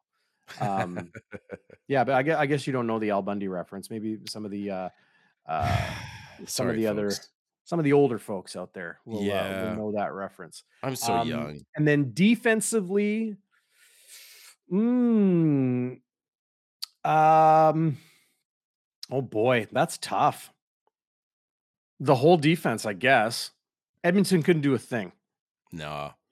I mean, we- Special teams, I'm giving it to Jamal Parker um, for the forced fumble. You could probably give it to him on the deep, but yeah, I'll, I'll definitely give one to Jamal Parker. Those are my game balls tonight. Nick Hallett, Nick Hallett had a great uh, uh, forced fumble on on special teams, and uh, I saw Hassell. What is it? JT, Hassell. JT Hassell. He had a whale of a tackle on Yeah. Salisbury. Well, Uh, somebody mentioned to us uh, on uh, Bonfire Midweek back on on Tuesday, right? Yeah. Did we do it Tuesday this week? Yeah, Yeah. Yeah, uh, that he can lay a hit. yeah, There it is again. yeah. No, he, he's a big dude too. Like I, I didn't realize he. Uh, I, I don't know. I don't have his uh, his measurables in front of me. Yeah, sorry, Towson. Too too young. Too Oh, young. you want to know his height weight? Yeah, because he looks big from the sidelines. Anyway, also didn't Kalar? Didn't they mention? Uh, He's 5'11, 200, first year out of Florida. oh, he's not Tech. that big. Maybe I was thinking of someone else. No, else. no, no, no, no, no. 5'11, 200? Well, I That's wear big. two. I weigh two hundred pounds, and I'm five. Yeah, I know, but you're also not a pro athlete. why do you have to shatter my dreams, Darren? That's why I do those stair runs. I, I'm trying to. I'm trying to train. Right. Get on here, the here, muscle roster. weighs more than fat. If you Yeah, take like that's right. the That's same right. 500 I'm all grams of each. Well, no, you can't do that because then they would weigh the same. They'd both be 500 That's grams. true. You you obviously did physics as well. Nope, Two hundred with or without the chain, Makar. I love it. Uh, Never took. By the way, uh, didn't uh, Zach Collaros isn't he now tied with Tom Clements for a single season TD pass record? I'm not sure about that. I heard I heard the Bob the Maestro McGregor, the PA announcer, say I think uh, Clements also uh, he had tied Clements. Someone might want to want to chime in on that. We'll, we'll dig that the- up. We'll definitely get into gotta- that uh, on midweek this week. Yeah, We're doing yeah. Wednesday night, 7:30, right Back here. to Wednesday. Okay, Yes, Darren, sir. can I? we're- Are we done our game ball? Because I, I, I wanna, I wanna bring something up that I think we'll, we need to get into on midweek. and I don't know if folks you would have had to be on the west side, uh, sitting sitting on the west side to see this, but on the third Dalton Schoen touchdown from uh, Dru Brown, hmm which was a thing of beauty. I mean, Brown was legit. Rasheed Bailey was steaming mad. Really? Steaming mad. Now, fire starters, if you want to get in on this and and you and you saw you saw this, chime in, please. He was just walking like a speed walker away from the play. He was not happy. I mean, everybody else on the Bombers was going nuts, right? You know, you you you- just made it 48 points, three touchdowns for a guy. That doesn't happen very often. And Rasheed Bailey was having none of it. He had to be consoled by Jackson Jeffcoat, who walked over. Rasheed kind of just kept walking off by himself. I don't know what's going on. we don't on know there. what. We don't know what I happened. and I don't want to speculate. No. I just I just hope and then I saw a coach come over and try to console him. Something's bothering him. I mean, if if I mean if I'm reading between the lines there, very good, Donnie. Maybe he's upset with his lack of touches. He he yeah, Jeff Kabila is saying maybe he just wants in on it. I mean, I think when I look back with Lawler leaving to the Elks, Bailey was supposed to be the next big guy up. Right? He was supposed to be the next and They he- also signed Greg Ellingson. no, I understand that, but then Greg You know? Ellingson goes down, so maybe Bailey is champing at the bit. He's talented. Yeah. He had a he had a hell of a, a Grey Cup game, Darren. You know what? FIFO. I understand, I, I understand and I agree with you. I just hope Bailey isn't really raw and this isn't going to last because you don't. Well, you said you didn't want to bomb- speculate. No, I, I'm not. I'm not. I don't want to speculate because I don't know what it is. What I'm telling you is, I hope it's not a locker room issue where this is going to eat at him because Schoen is going to continue to get touches, and you don't want. Yes, receivers always want the ball. Waiters. I have never in this sort of iteration of the Canadian Mafia, especially in the last couple of years, I I have never seen a player visibly be upset at another player's success. Uh, so it it- it's just something I'm watching for. I hope it's. Am I speculating? I don't know. I'm just worried. I'm just worried about it. I'm worried about it because you know they also tried to bring Lawler in, right? Yep. So I don't know, man. I it just looked like he was mad about Schoen getting the touch. Maybe he was the play caller. Oh yeah, maybe I am speculating. Here, So- I, I'm, I'll allow myself to speculate, but I, I don't. I don't want to. I don't want to try and get like make a prediction of what it is. I don't know. It's just I hope it's not anything. Then, that's, then we move on. well, I just hope it's nothing bad in the locker room because that's the last thing you want. No, there's a, that's a speculation. yeah, yeah. Okay, I'll look, speculate. Guys I'm get mad all the time on the field. You're playing with energy and passion and like come on, like any it's it's crazy. I have got a huge bug in this room like Uh-oh. attacking my light. Oh, I thought you meant you were like, you were being recorded by the, like the KGB or something. Yeah. That's what FIFO stands for. It's the FIFO is the Federal Institute of no. Uh, Dennis wants to know. I wanted to, to get through some of the the best comments of the night. Zach, uh, FIFO is the um, acronym that is engraved inside the Blue Bombers Grey Cup ring. It's on the wall of the locker room. It's been the players' motto, the internal motto for a long, long time. For a long time, the team didn't even want people to know what it was Right. because there's a swear word in it, right? But now people know what it is, and it's actually something I think people celebrate. FIFO stands for fit in or blank off. You pull on the blue and gold at practice, during the game, in the locker room, hanging out with the guys, that whatever. You fit into the group or beat it. That's what it's all about. Yep. Uh, Dan Asham or Ash SM got me there, Dan. Uh, wanted to know how Nick Demski played tonight. He played exceptional. Yeah. Uh, Demski was number two on the Blue Bombers receiving uh, core on offense. Oh, it just uh, refreshed on me here. Uh, Demski, oh, he had uh, five catches on six targets for 92 yards. He averaged 18.4 yards per catch.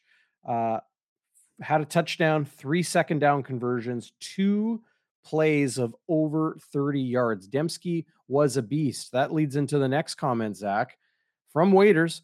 Is Nick Demski the most outstanding Canadian this year? I don't Winnipeg? know.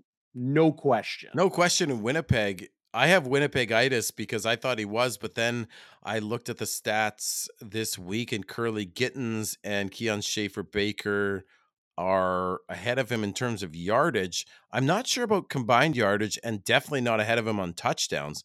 Guy's got 10 touchdowns. So I think I think you could make a pretty good argument even if he doesn't have the uh, receiving yardage lead. He's got 10 touchdowns and he's yep. and he's got a good chunk of running yards. So combined, I, I think uh, he might be over those two dudes who are having exceptional years too. I have to look. I'd have to look more deeply. Uh, there's also Nathan Rourke. Yep.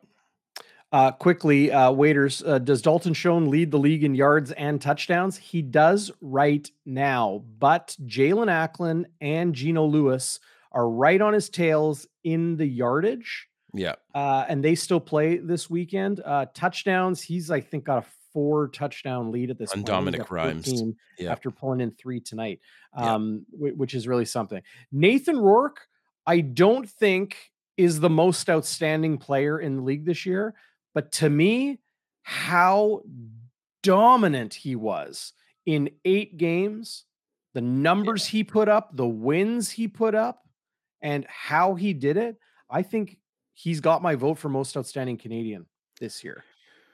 Well, and not, and, not MOP, but MOC. Yeah. Yeah, and and people are saying, you know, if you miss more than a third of the season, you know, you miss so many games. If you only play eight games, should you be up for it? But funny they ask because guess what's happening on Wednesday, folks? Is we, I hope I'm not talking out of turn here, Darren, but our plan is to get into the mind of one Darren Bombing, an official voter with the uh, Canadian Football Reporters of, of Canada. Is that right? or what do they call what do they call you uh you what, higher what you echelon asking? people you people what, who have an official vote Canada? yeah what about us don't you have a vote I do. I have for a few years now. Yeah, now. so we're gonna get inside your head on Wednesday. We're gonna we're gonna see you know who Darren votes for and why, who Zach votes for, who you folks vote for, because we have this uh, cool initiative by Genius Sports and CFL to vote for your um, All Star team. But I think we could also throw in our league awards in there, Darren. Uh, you know, MOP, MO, most outstanding Canadian, most outstanding rookie, almost. We'll get into it all. So uh, think about that, folks, before Wednesday. Who do you pick and why? I can't wait to get in your head, Darren. You know, because it, it's it's complex, right? You you don't always necessarily just pick the league leader in sacks. Let's say for for a defensive player like Lorenzo Mauldin, who has a high number of sacks. You know, you, I'm yep. sure there's a Shawn lot Lemon. more that. Yeah, Shawn Lemon. Uh, Th- this is my argument to that for a little teaser of Bonfire oh, yeah. midweek on Wednesday. Some of the, I would say, two or three games this year where Willie Jefferson was the best player on the field. The best games Willie Jefferson played this year, he didn't have a sack. Yeah. So, how much do you put into sack numbers? I said this to Chris Walby on the pregame show. And to everybody out there watching, if you're missing the pregame show, you're missing the man, Chris Walby himself. Ensure you check out the pregame. It's appointment listening. We go 3 p.m. live the day before every Blue Bombers game. Don't miss it here on YouTube and, and uh, on podcast. Um, Chris Walby said to me years ago, so you got two sacks in a game. Congratulations. What did you do on the other 55 snaps? Yeah. What did you do? Yeah. Did you blow your contain? Did you make any tackles? Did you stop the run? Did you help your teammates? What did you do? Yeah. How valuable are you? How outstanding are you if you only put up one statistical number? And there was a lot of debate. Uh, well, you know what? Let's let, us let us save the rest for Wednesday. No, but it's interesting, right? Because you you know they they stopped calling quarterback pressures. Uh, Brandon B is talking about this too, right? Um, eh, it's unfortunate because I think quarterback pressures, uh, you could argue, tell a, maybe a little bit more about how good a player does. But anyway, we're going to talk about this on Wednesday. I think it's it's kind of a fun topic, and I'm I'm super fascinated to know what goes into an official voter like you, Darren. What goes into picking? Not uh, much. Uh, oh come on, come we, on. We will get into that. Yeah, be sure to join us live uh, 7:30 p.m. on Wednesday for Bonfire Midweek as we always do. Uh, do want to, uh, Jeff Kabilas says, uh, get into the mind of Darren Bombing. Tie Cats, number two power ranking. I had the Hamilton Tiger Cats behind Winnipeg, Calgary, and BC. I had them at number four in the power rankings. And to this day, everybody thinks I had them in like the top two. Nope. Didn't happen. We'll have to go Did back. I expect more of the Tie Cats this year? Yeah. I sure did. Hey, look, they're still in it, buddy. It's it's I mean, it's their playoff spot to lose. I mean, Saskatchewan has to what? They have to beat Calgary probably twice to get the to get the crossover. Yeah. It's not going to happen. I don't No. think. No. Hamilton's going to make the playoffs. So and hey, once you make And- the playoffs, Yeah. they're probably going to play Montreal. They, they That's what I win. tweeted last night. Like absolute shattering loss for the Saskatchewan Oh, Roughriders yeah. last night to the Hamilton Tiger Cats. And and I said it then, and I'll I'll you know. It, it's absolutely the case. It's the Canadian Football League. We've seen it with Ottawa. We've seen it with Toronto. Uh, you get into the playoffs, anything can happen. And this is what I tweeted last night. If there is a team that has belief in their room because of solid coaching and culture, that they can win, that belief is in Orlando Steinauer's group. Yep. So look out. Hamilton have is a good not a roster. bad football team. They have a good roster, and that Wes Hills is a good runner. Yes. Yeah. So and they have a suddenly they're, running they're game. starting to run it too. Yeah. Um, want to get to a couple more comments here, Zach. Uh, one bird, uh, Olamim, thanks for joining us as always. One bird, good to see you back. Demski has 854 yards total. Uh, that number I don't believe is correct. You need to go to his game log on CFL.ca. I'll pull. You know what? I think I have it here. I think I have it here. Um, but he is uh, he entered today about 260 yards short of a thousand combined. Uh, so he's uh, he's coming up on it uh, very soon. Good friend Dennis or Denis goes by both. Um, DB knows the geography of his van down by the river. Yeah, that's that's pretty much how I I know my geography. And to go back to it all, it was John Chan said, uh, "Good morning from Singapore." He then said, "The start of Japan F1 in a couple hours time." That's what threw me off. That's why I was talking about. Oh, that's Tokyo. fair. That's okay. I'll give I'll give you that. Um, who, who Sun was it? in my eyes. Sun was in my eyes. Sure, Coach. sure, I dropped sure. the You- ball. um, Bob Man is giving you the gears. He's he's saying, uh, asking if you're going to vote for Steinauer for Coach of the Year, the the Annis Stukus Trophy, Darren. Annis Stukus, yeah. Uh, no, no. I'm probably going to vote Uh. for the the coach of the team that has won more games than any other team in this league in a long, long time, and Yep. happens to be the guy who won it uh, last year. Yeah, one bird. You're right. Uh, not updated. Uh, it doesn't happen too too quickly. Uh, I noticed uh, McLeod Bethel Thompson's passing yards. is like this is far from important, but his passing yards were updated in the league leaders, but uh, the receiving yards and the receiving touchdowns, and that sort of thing, were not updated following um, that uh, Toronto uh, BC, BC, game Yeah. today, uh, which, by the way, BC lost, Winnipeg won. There they are with uh, their uh, ticket punch to hosting uh, the West Final. Um, couple more comments uh, I wanted to uh, get to here. Um, this one is uh, one I, I grabbed earlier. I thought was interesting. Booch27, who's watching live on YouTube, says you play most of your number ones in that last game at home to acclimatize to the conditions. What will the weather be like October 28th with the BC Lions in town, Zach? We, we you you got you got little ones. Uh, do you remember Halloween being? Uh, I remember as a kid there being snow on the ground, but there hasn't been that way in a long time. No, the odd time, maybe every 10 years there's snow. I don't I don't think there'll be snow uh for that one. But it'll be chilly. It'll be a couple of layers, right? Yep. I, I wore I wore a t-shirt, I wore a uh, a fleece thingy and the jersey, and I was actually a bit warm tonight, so I, I don't think I'll be warm on October 28th. Uh, Yeah. but it, it- it may be chilly, but who knows? Who knows with the weather? Started mentioning Halloween can be anywhere from minus 10 to plus 15. Isn't that true? Um, Yeah, and Jeff Kabila, Zach will only wear his chain.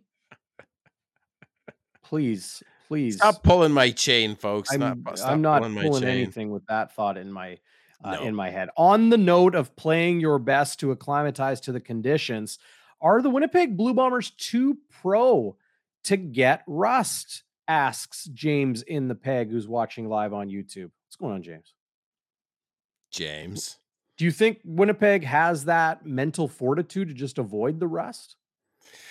Well, I don't know, man, because I I don't know if it's mental fortitude or it's just human nature. Because we remember last week, uh, or sorry, last year, the the 2021 West Final that we almost gave away to the Riders. I mean, that wasn't that was an all star team, that Bomber team, and and Yeah. they almost gave that game away, and they had they had sewn up first place for a while. So, um, I think it I think it could happen to anybody. Do I do I think that we are a team that's probably the least susceptible to it because of our coaching and character, yeah. I, I think if they play it, they play it well. I, I think they should be fine. But listen, I'm almost 95 percent sure that that that Calgary is going to be in that game, and if we don't heal up on defense, uh, it concerns me. It would be a it would be a real travesty to lose that game because I think if you're going to play a team in the East, I, it's almost like the West Finals your Grey Cup because the way the, the Toronto someone People described have been saying Toronto, that for months, right? Toronto to, today someone described Toronto as the as the best worst team they've ever seen like uh, they get two they score two points last week and then they come back and, and beat BC they're, they're so up and down they're so unpredictable McLeod Bethel Thompson that's kind of like his MO so it's uh it's an interesting one. It, it feels to me like the West Finals of Grey Cup, and it's Calgary, Winnipeg, and Calgary's frankly scares me. Although they do give up a lot of pass yards, Darren, and and Yeah. maybe it'll just be one of these games that is just a, an absolute shootout in frigid weather. You you never know. You like don't A- know. Andrea Andrea's mentioning the Bombers had rust in last year's West final. Yeah, Yeah, they like I mean you could call it rust. It was just turnovers, you know, like like Yeah. are you gonna hang like say it's rust that a bobbled touchdown pass to Nick Demski gets picked Oh. off? That was horrible. You know what I mean? Like sometimes you just don't catch the breaks. And in the end, who didn't catch the break? It was the Saskatchewan Roughriders unable to take that strong first half um, into uh, Yeah. into a win. Um, I, I liked this comment. Um, oh gosh, I lost it. Uh, it was a here we go. Uh, this from Chris Joyle, who's watching live on YouTube. What's going Chris on, Chris? Doyle, what's Thanks up? joining us, man. Uh, it'll be sweater weather. Sweater weather. It'll be sweater weather at Halloween, but not much more than that. Not cold enough to impact the game negatively. They'll be playing strong because they won't overheat and you won't freeze, says Chris Joyle, who's watching on YouTube. I, I agree with that. I just got to find a costume for my son. I, I think he's going to be a football again. We have a little football like potato sack. Um, Uh, Calgary is good, says Neon Dreams 98, but they also lost to BC twice at home, including against Vernon Adams. LMFAO, says Neon Dreams. Uh, so they ain't exactly all that in a bag of chips. Fresh Prince reference. Uh, yeah. if we show up, we'll be fine. Uh, Neon Dreams 98. Thanks for joining us, uh, Yes. Neon. Yeah, well, I, I, I get his. yeah, He, he has a point, but that uh, that Ka'Deem Carey fella in cold weather, uh, uh, running uh, running on our linebacking corps. Anyway, we'll That- see. It's, one- it's so early to game. speculate. It's so early to speculate. it's a while off now, but it's nice to know it's sewn up and in the bag, and we can sort of rest on our Yep. laurels.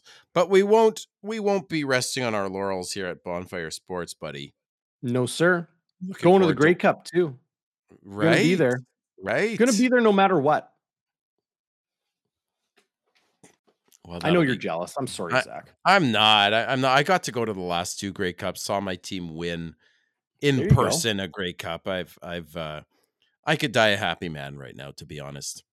Uh, Mac Carr says if the Bombers were ever played in Touchdown Atlantic as a road game like the Riders did, would you guys hit it up? I would love to go out to the Oh, East that'd Coast. be fun. I got it. My brother-in-law beautiful in the lives out in. Halifax. That would be great. What's that? My brother-in-law lives out in Halifax. Oh, your That'd be great. Yeah. Okay, so we got a place to stay. yeah. We got a place to stay as long as you're not allergic to dogs and cats. Um. Oh, okay. Oh, that might be a problem. Okay, Cats we'll are figure. a killer for me, man. It's Oh, like buddy. Yeah, and, and you've been to my house a couple times. I don't know how you Yep. survived. I got three of them. And uh, then I, I went back up to your living room. I tried to shake your cat off of my leg, my lap, Yeah. my arm, my shoulders. He liked me, yeah. and I think he's okay, but just uh, his his dander gets to me. Yeah. Uh, so, um, Dennis, playoffs are very tight, and a three-peat is the hardest thing to do in sports. Yeah, absolutely, it is. The reality is, you could say this Blue Bombers team today is better than they were in 21 and when they that they were in in 2019. It's the mental strength, fortitude, toughness, focus. Can this Winnipeg Blue Bombers team not think about it being a three-peat or it being a back-to-back in, in two straight seasons? That's the whole thing, right? 0 0 every week, trying to go 0 and 1. That's the Mike O'Shea Winnipeg Blue Bombers mentality. It needs to be deeper than just a, a line doled out to the media. It needs Yeah. to be a belief that we're zero and zero and we go out there and we try to go 1 and 0 every week. Look at the way the West Final went last year, even in game. You can't think of, oh, we're down 20 points. Oh, no, we're down 25. No, just go play. It's zero zero every Yeah. play, every quarter. I what you gotta absolutely think I absolutely think they have uh Yep. the the mental fortitude to do Yep. it. And it's just uh you know, it's it, it sometimes comes down to injuries and bounces and all those things, but but someone asked here has it been done since the Edmonton dynasty? It has not.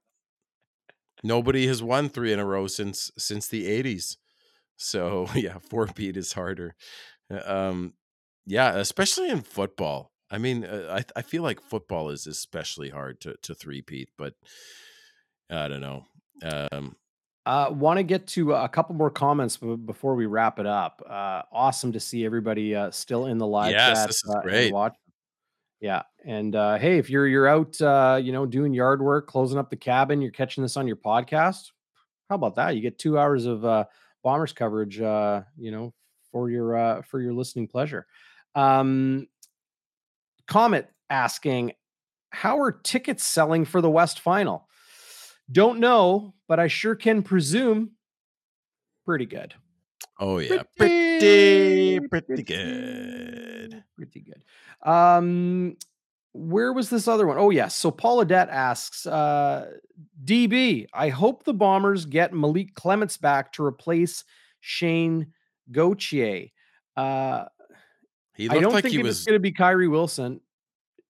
Yeah, It probably will be Malik Clements. Uh, Malik Clements, if, if he's able to come back, um, but still not practicing. So it looked like he was on crutches, if I'm not mistaken, on on the sideline there. So I don't I don't know when that's going to happen. Yeah, he's off the crutches, I believe. Oh, is he? I thought I saw him Um, the crutches. Turk uh, says Dalton Schoen and Nick Demski. Who do you double team? Well, you can't. You can't. You can't double team them both, or else they're just going to run Brady right up the gut. Uh, second last comment I want to get to, Zach, uh, before we give our final thoughts. Sign Dru Brown long term, declares Larry Ward. Larry and I are on the same page. Yeah, I mean, It's probably not gonna happen though. can you sign him long term and still pay Zach that kind of money? Well, that's the thing. Signing a contract takes two parties, right? Dru Brown, I'm sure has a good agent, or I'm sure that he is going to represent himself properly, uh, one or the other, and knows his worth. Like, what are you going to do? You're going to sign a, a two year contract, three year contract, and lock yourself into a number that you might be outplaying? Uh, I think you sign one year deals and you try to include as much playtime and performance incentives as you can. You know, like if you play 50% of snaps, I, have seen CFL contracts many times, it's like 50% of snaps in a game, or how many games do you dress for, or how many games do you start, right? If you hit those performance bonuses, your contract goes from say 60,000 yeah. to 75,000. Yeah. For a quarterback, it could go from 150,000 to 500,000. Here, Probably here's a question: Would would would a team like Edmonton or another team looking for a quarterback would they would they try and sign Dru Brown just based on what he's shown? Well, here's the thing. Uh, that's here's the task at hand for Kyle Walters. Sign Dru Brown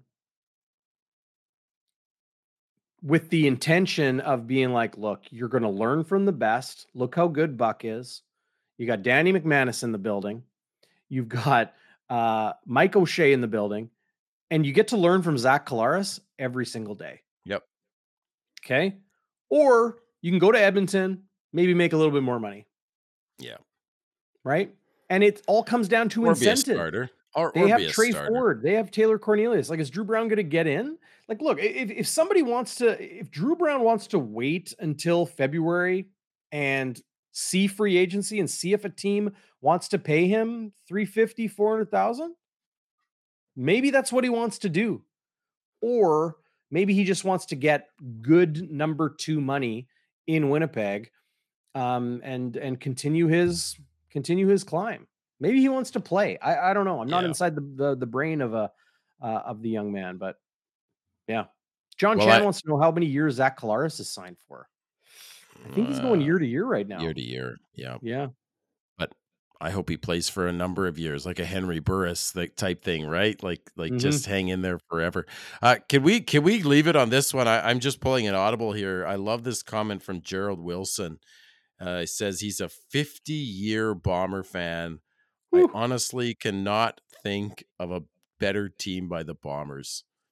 How about uh, that? I think that's super cool. Uh, I'm Gerald. looking for that comment. Where'd it go? Uh, yeah, it's down a little bit, not too far.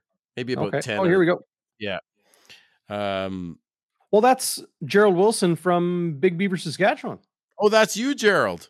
Oh, yeah. I forgot about the Big Beaver. It, it had, I pushed it out of my How mind. How did you forget about the Big Beaver? I don't know. I don't man, know. Man, I can't get the big beaver out of my brain. I don't know. Great uh, to have you, Gerald. Yes, uh, Gerald. Yeah, and thanks year bomber fan hotline. who lives in the in in in the green guy's backyard, and uh, cool to be a, a fifty year bomber fan. I, I I hope to make it that far, and and uh, thinks this is the best bomber team he's seen. So that's super cool. Yeah, thanks for I sharing mean, that, Gerald, and joining. Uh, okay, so tonight Jeff Kabila says Buck Pierce should have come down from the booth to throw a touchdown pass to that would have been four bombers throwing touchdowns. Uh, and then Bob Man P sharply identifies that Danny McManus was in Hamilton last night. I'm thinking he's probably still there, right? The Blue Bombers assistant general manager, uh, honored by his uh, former club where he was a Grey Cup champion and uh, outstanding quarterback yeah. Uh, for a couple teams in the CFL, BC, Hamilton, but Hamilton, I think, is where most people identify him uh, during his playing time. Uh, so Danny probably not at IG Field last night, but yeah, everybody was uh, everybody was throwing throwing touchdowns tonight. And Larry Ward been a fan since '64, so that's awesome. So my math that that you're going on uh, 60 years of being a fan. So, yeah, so good for you, 58 years. Good yeah. for you. Yeah, awesome. All right, yeah. Darren, we gotta we gotta we gotta stop stoking the bonfire here and maybe douse it for a few days because I okay, I gotta, we'll douse it for a few days. I gotta hit the hay. I need a day off. I was calling. Uh, I called four Bison basketball games uh, Yeah. this weekend, including a couple by University of Manitoba starting forward Wyatt Tait, son of le- legendary sports writer, BlueBombers.com, Ed Tait, Young Eddie. Awesome.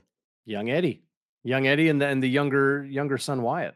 There you Heck go. Young, young and younger. Heck well, that's cool. Yeah.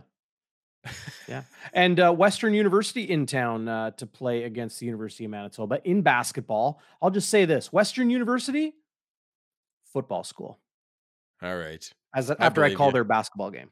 And where's. Western? Is that somewhere in Tokyo there, Darren? No, no, no, no, no, no. It used to be the University of Western. Now it's Western University. Okay, here, here. Okay, we got to finish on this. Jab says uh, Schoen needs 70 yards a game to be. Oh, yeah, he needed 70 yards a game to beat Perry Tuttle's record. Yeah, we talked about that on midweek. And then he got 162 today. So it looks like he's he's well on his Yep. way to beat Tuttle's record for yardage uh, Yep. for the Bomber rookie record. So that's super cool. Here's what I want to know.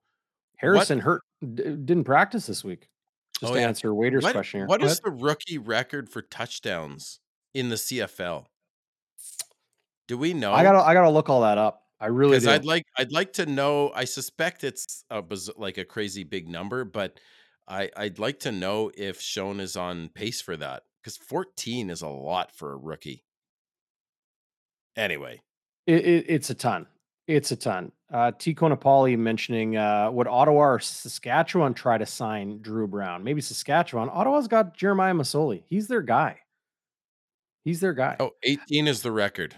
18. Oh, there you John go. Elliott John Elliott says. "Yeah, we'll Yeah. we'll, we'll double check that. We'll, we'll get to those. Um, we'll get to those on. Shout out, uh, shout out to one bird. He he went through game by game to to co- to collate the number of uh Nick Demski combined yards. I hope he. I hope he didn't job, my because man. you can go to his page and see his season total going into tonight.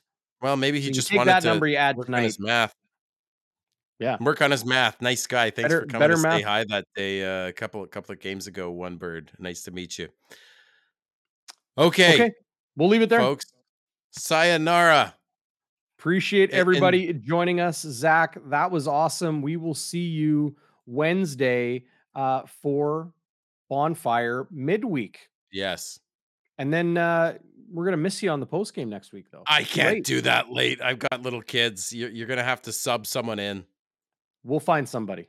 Not We'll somebody too somebody. good. Don't don't find someone too good like a Jeff Hamilton or uh, you know We've Taylor had great, Allen we've had great, like uh, Mike Still. Mike Still uh, was phenomenal. Taylor Allen was Ted awesome. Wyman. They're all good. Yeah. You're, you're gonna Wally Pipp me, man.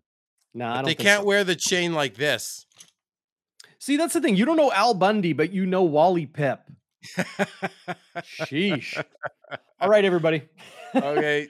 Ciao. Thanks so much. Appreciate Good y'all night. hanging out late tonight uh, and joining us here on Game Day After Dark. Bye bye.